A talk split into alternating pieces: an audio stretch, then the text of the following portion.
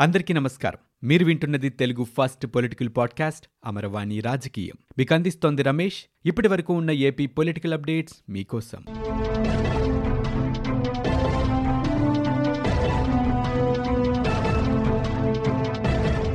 ఢిల్లీలో కేంద్ర జలశక్తి మంత్రి గజేంద్ర సింగ్ షెకావత్ని నివాసంలో సోము వీర్రాజు బృందం కలిసింది.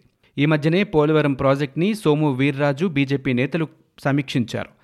ఆ తర్వాత పోలవరం నిర్వాసితులు ముంపు గ్రామాలు తదితర అంశాలని మంత్రికి వివరించారు భాజపా చీఫ్. ఆర్ఆర్ ప్యాకేజ్కి సంబంధించి ముంపు ప్రాంతాల్లో ప్రజలకు ఇప్పటివరకు సహాయం అందలేదని తెలిపారు. ఇక ప్రస్తుతం రాష్ట్రంలో జరుగుతున్న ప్రాజెక్టుల స్టేటస్లు వివరించారు. ఆ తర్వాత రాష్ట్ర వ్యాప్తంగా ఉన్న మేజర్ మైనర్ ప్రాజెక్టులకు సంబంధించి చర్చ జరిపారు. రాయలసీమ ప్రాజెక్టుల విషయంలో చొరవ చూపి ఆయా ప్రాంతానికి న్యాయం చేయాలని సోము బృందం కోరారు. అలాగే విజయవాడలో జరిగిన నీటి రంగ నిపుణుల రౌండ్ టేబుల్ సమావేశంలో వారి సలహాలు సూచనలు కేంద్ర మంత్రికి సోము వీర్రాజు వివరించారు. ఆయన్ను కలిసిన తర్వాత కేంద్ర మంత్రిని ఆంధ్రప్రదేశ్ రాష్ట్ర పర్యటనకు ఆహ్వానించామని ఆయన సానుకూలంగా స్పందించారని సోము వీర్రాజు చెప్పారు.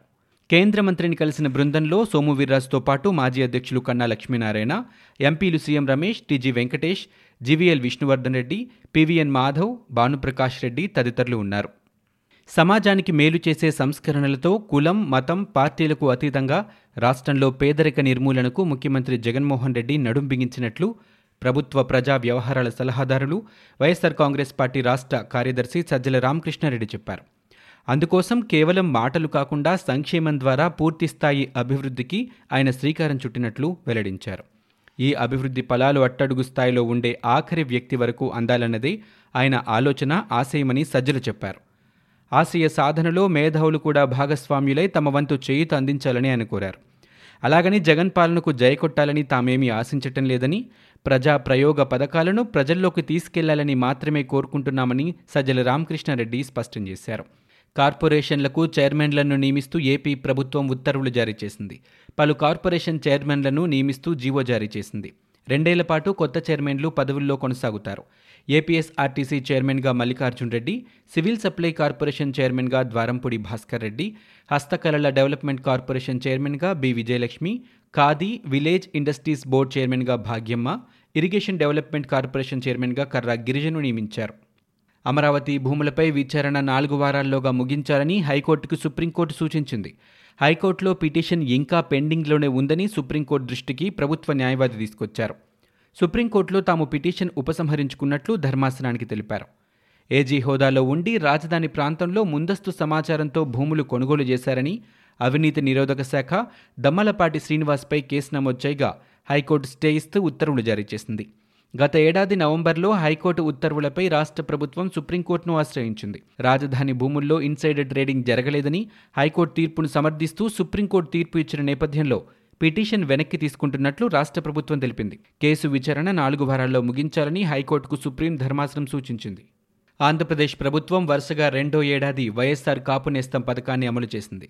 అందులో భాగంగా రాష్ట్ర వ్యాప్తంగా కాపు బలిజ తెలగ ఒంటరి కులాలకు చెందిన అర్హులైన మూడు లక్షల ఇరవై ఏడు వేల రెండు వందల నలభై నాలుగు మంది పేద మహిళలకు నాలుగు వందల తొంభై కోట్ల రూపాయల ఆర్థిక సహాయాన్ని ముఖ్యమంత్రి జగన్మోహన్ రెడ్డి తన క్యాంపు కార్యాలయం నుంచి నేరుగా లబ్ధిదారుల ఖాతాల్లో డబ్బు విడుదల చేశారు.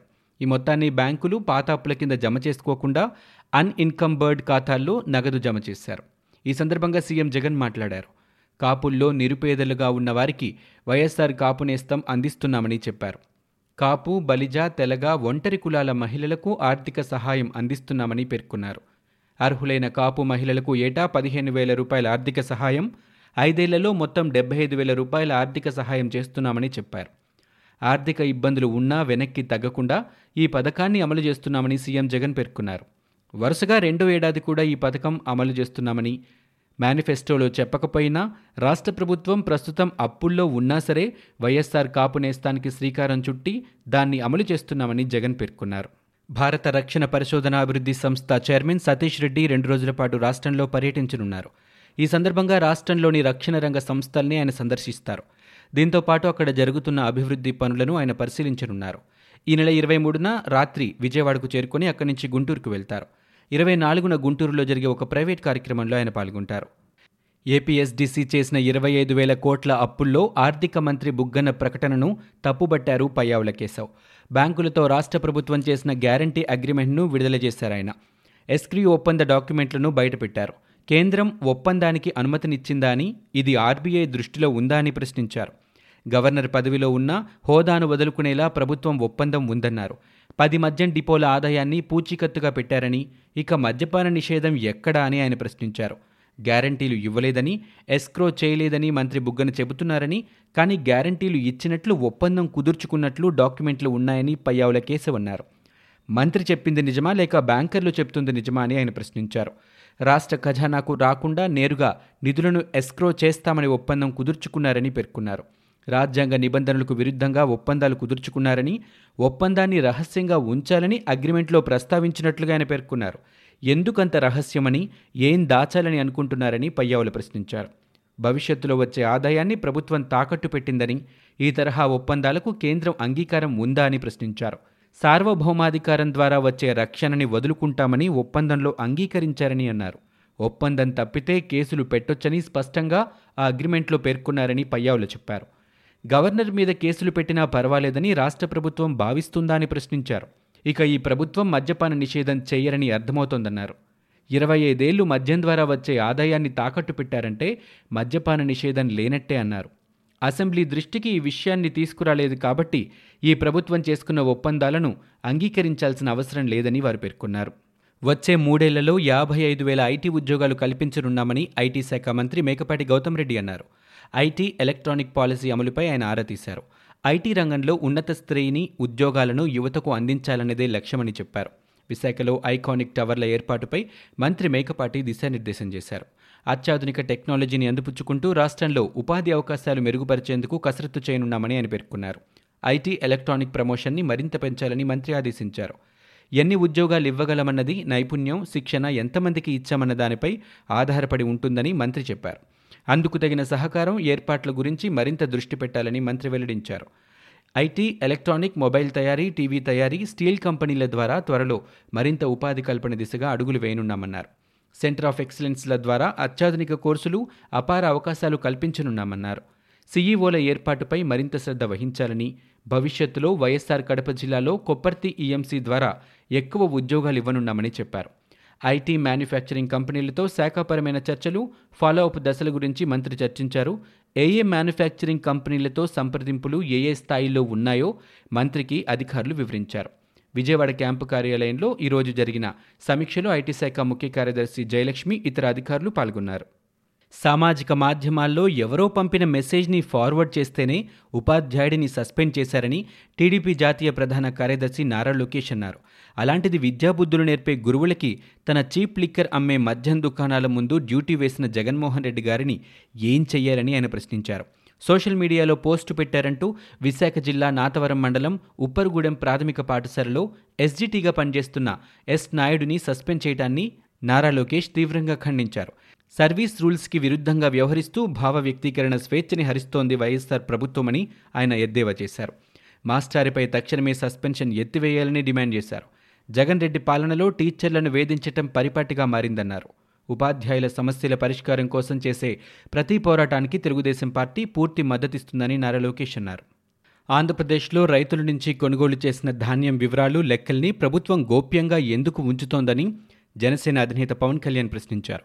ప్రభుత్వ వెబ్సైట్ నుంచి ఈ వివరాల్ని ఎందుకు తొలగించాలో రైతులకు సమాధానం చెప్పాలని ఆయన డిమాండ్ చేశారు. ఈ మేరకు పవన్ కళ్యాణ్ ఒక ప్రకటన విడుదల చేశారు. రైతులకు ధాన్యం సొమ్ములు చెల్లించడంలో ప్రభుత్వం విఫలమైందని ఆరోపించారు. ఈ నెలాఖరులోగా ప్రతి గింజకు డబ్బు చెల్లించాలని లేని పక్షంలో రైతుల కోసం పోరాడతామని హెచ్చరించారు. రైతుల నుంచి ధాన్యం కొనుగోలు చేసి నెలలు గడుస్తున్నా డబ్బులెందుకు ఇవ్వటం లేదని నిలదీశారు. ప్రభుత్వం రైతులకు మూడు వేల కోట్లకు పైగా బకాయి పడిందని పవన్ చెప్పారు. రబీ సీజన్లో కొనుగోలు చేసిన ధాన్యానికి ఉభయ గోదావరి జిల్లాల్లోనే పద్దెనిమిది వందల కోట్ల రూపాయల వరకు బకాయిలు ఉన్నాయని ఆక్షేపించారు. గతంలో రైతుల కోసం కాకినాడలో రైతు సౌభాగ్య దీక్ష చేపడితేనే ప్రభుత్వం దిగొచ్చి రైతులకు సొమ్ములు జమ చేసిన విషయాన్ని పవన్ కళ్యాణ్ గుర్తు చేశారు. ఆంధ్రప్రదేశ్లో రానున్న రెండు రోజులు భారీ వర్షాలు కురిసే అవకాశం ఉన్నందున అధికారులు అప్రమత్తంగా ఉండాలని రాష్ట్ర పురపాలక శాఖ మంత్రి బొత్స సత్యనారాయణ ఆదేశించారు. మున్సిపల్ కమిషనర్లతో బొత్స సమీక్ష నిర్వహించారు. మున్సిపల్ కమిషనర్లు క్షేత్రస్థాయిలో అందుబాటులో ఉండాలన్నారు. భారీ వర్షాలు కురిసే అవకాశం ఉన్నందున అన్ని జిల్లాల్లో కంట్రోల్ రూమ్లు ఏర్పాటు చేయాలని సూచించారు. లోతట్టు ప్రాంతాల్లో వర్షపు నీరు నిల్వ ఉండకుండా చర్యలు తీసుకోవాలన్నారు. సహాయక చర్యల్లో వార్డు సచివాలయ ఉద్యోగులను భాగస్వామ్యుల్ని చేయాలని కమిషనర్లను ఆయన ఆదేశించారు. ఆంధ్రప్రదేశ్లో గడిచిన ఇరవై నాలుగు గంటల్లో రాష్ట్ర వ్యాప్తంగా డెబ్బై వేల ఏడు వందల ఇరవై ఏడు పరీక్షలు నిర్వహించారు. పద్దెనిమిది వందల నలభై మూడు కేసులు పాజిటివ్గా నిర్ధారణ అయ్యాయి తాజా కేసులతో కలిపి ఇప్పటివరకు రాష్ట్రంలో మొత్తంగా పంతొమ్మిది లక్షల నలభై ఎనిమిది వేల ఐదు వందల తొంభై రెండు మంది ఈ వైరస్ బారిన పడినట్లు రాష్ట్ర వైద్య ఆరోగ్య శాఖ వెల్లడించింది. ఇక గడిచిన ఇరవై నాలుగు గంటల వ్యవధిలో కోవిడ్ వల్ల పన్నెండు మంది బాధితులు ప్రాణాలు కోల్పోయారు. దీంతో రాష్ట్ర వ్యాప్తంగా కరోనా మృతుల సంఖ్య పదమూడు వేల రెండు వందల తొమ్మిదికి చేరుకుంది. ప్రస్తుతం రాష్ట్రంలో ఇరవై మూడు వేల ఐదు వందల డెబ్బై ఒక్క యాక్టివ్ కేసులున్నాయి. ఇవి ఇప్పటివరకు ఉన్న ఏపీ పొలిటికల్ అప్డేట్స్. మీరు వింటున్నది అమరవాణి రాజకీయం తెలుగు ఫస్ట్ పొలిటికల్ పాడ్కాస్ట్. నేను Ramesh. For more details visit W W W dot Amaravani dot in we are also available on Spotify Gaana Apple podcast iTunes and Google podcast